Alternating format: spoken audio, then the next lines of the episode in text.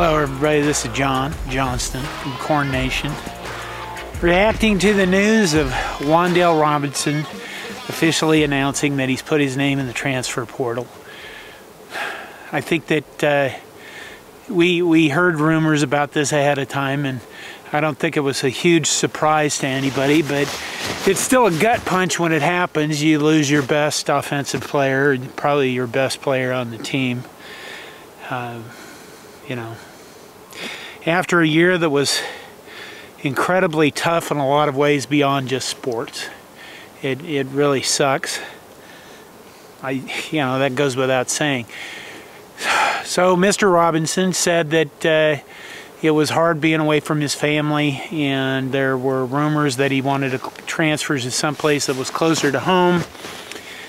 And of course, because we're Nebraska fans, and every fucking thing that happens has to be a referendum about the program and Scott Frost and the general maledictions of life, then we have to read more into it than uh, himself said in his tweet, which was, you know, nicely done. It was one of those tweets that was, you know, enjoyed his time in Nebraska and wanted to thank his coaches and he'd miss his teammates and things like that. I think we'll miss watching Wan'Dale in a Husker uniform. You know, it'd be nice to say that there'd be a guy to replace him next season that maybe make that pain go away a little bit. But you kind of look out there on the horizon and you think, who the fuck is that? Because right now, uh, you know, it's funny, when Scott Frost was hired, we all looked at this and went, you know, Scott Frost made that comment about the Big Ten having to adjust to him with regards to his offense. Well, there hasn't been a whole lot of adjusting being needed. Uh, we have, at this current situation, we have a quarterback who is like the worst in the FBS at throwing the ball more than 20 yards downfield. I'm a firm believer that Scott Frost's offense is fine. If uh, you know you could, we had receivers running open all over the place in most in the games we played. Maybe not against Ohio State, but you could see them all over the place open, and nobody either threw the ball to them or threw it over their heads. If we had a quarterback that was capable of throwing the ball with consistency down the field to hit these receivers, we probably wouldn't miss Wan'Dale as much as we are right now. You know, and you kind of look at Robinson and you kind of go, okay, how did he get used last year? He got used kind of like a crutch. You know, they looked at him and they, we all said in the early games, well, how come he isn't getting more touches? And then what they responded to that by putting him in as an I back and running him up the middle. Uh, which you know it's uh, he isn't getting enough touches. Well, let's kill him then. Let's just run him right into the fucking 300 pound hog sitting in the middle of every Big Ten line. See how he handles that. I guess in a way you kind of look at that situation and you go, okay, this guy could be a slot receiver. Wasn't there a duck R thing that we all talked about with Scott Frost's offense where, you know, he might fit right in that, where he's kind of the guy that swoops around, gets into space. But no, we're going to run him at I back because we have Dedrick Mills and other guys we apparently don't trust. Uh, that's the other situation I don't really understand. Uh, we have Dedrick Mills. We don't know if he'll be back again next year yet. At least uh, right now, I don't know. Um, we have Rahmir Johnson. We had a bunch of other guys that were labeled as running backs on the team that apparently didn't get to see the field because I, who knows why they weren't ready. What the fuck? What, they had a pulse. What are you waiting for? I know I'm not a coach. I don't get to make that call. I'm not around those guys. You should trust in the process. I think somebody said that once there could have been probably more guys there where Robinson was used more effectively as a receiver, but it's a little bit difficult to see him used as a receiver that was going to get him into the NFL if you don't have a quarterback that's going to hit him when he's open down the field. He was pretty productive when he was asked to be. and it's really sad to see him transfer. I guess if it's best for him and best for his family, you know, good luck either way. You don't want to wish anybody uh, ill will, unless you're a real bastard, which, you know, those guys exist.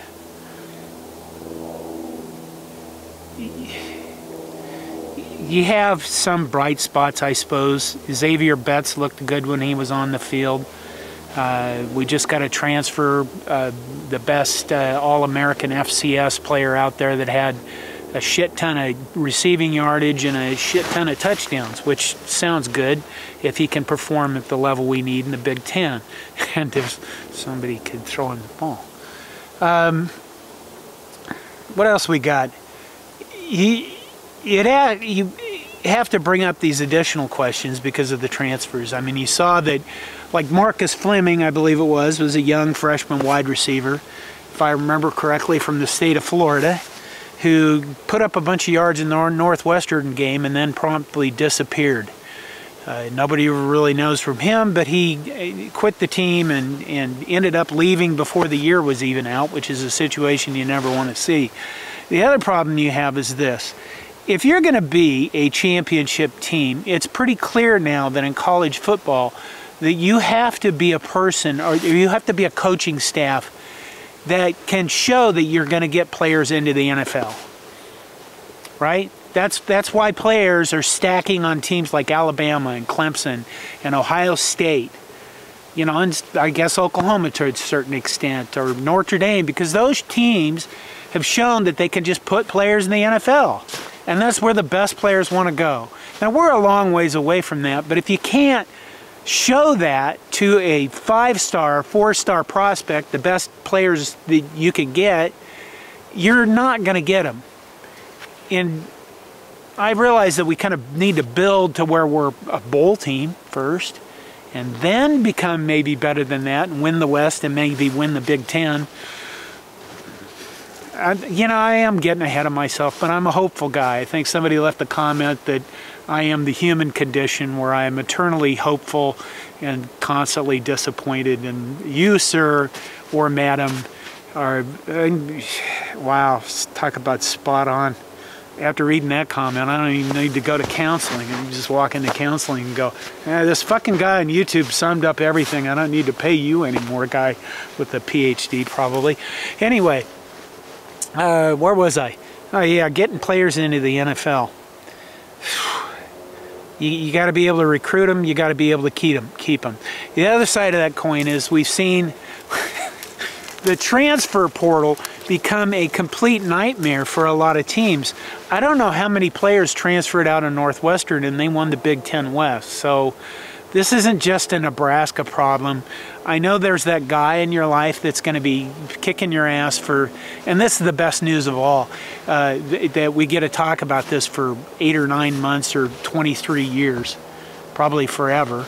Uh, because you know there's those negative people in your life that are going to keep bringing it up all the time, as if it didn't happen every any place else.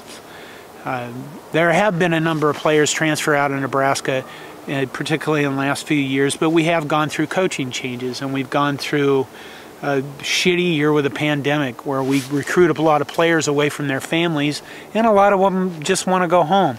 So you kind of get this back and forth with that kind of shit. And the only way that it gets to be proven out is if Scott Frost can turn this football team into a winner. So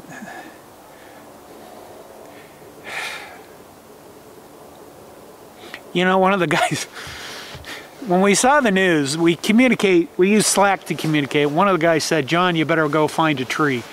To which I replied, yes, I should go find a tree and sit beside it, talk about the eagle ills of the world. And uh, one other guy said something about the fact that no matter what tree I found, there'd probably been a dog that pissed on it a hundred times, and that just seems to fit. You know, I, like to come out here sometime when I got good news for y'all. I suppose it'll happen. The basketball team almost won a game. They've stopped collapsing completely in the second half of games, and now they just lose. I guess that's improvement. Volleyball's just around the corner. At least we have one good team where We don't suck ass. Baseball, wrestling, we beat Minnesota. You know, the Big Ten's pretty tough in that sport. I'm looking forward to wrestling mostly because we can compete in it. I don't know what else to say about football except for this. It seems that there there there seem to be some some problems with our program beyond just Wan'Dale Robinson transferring.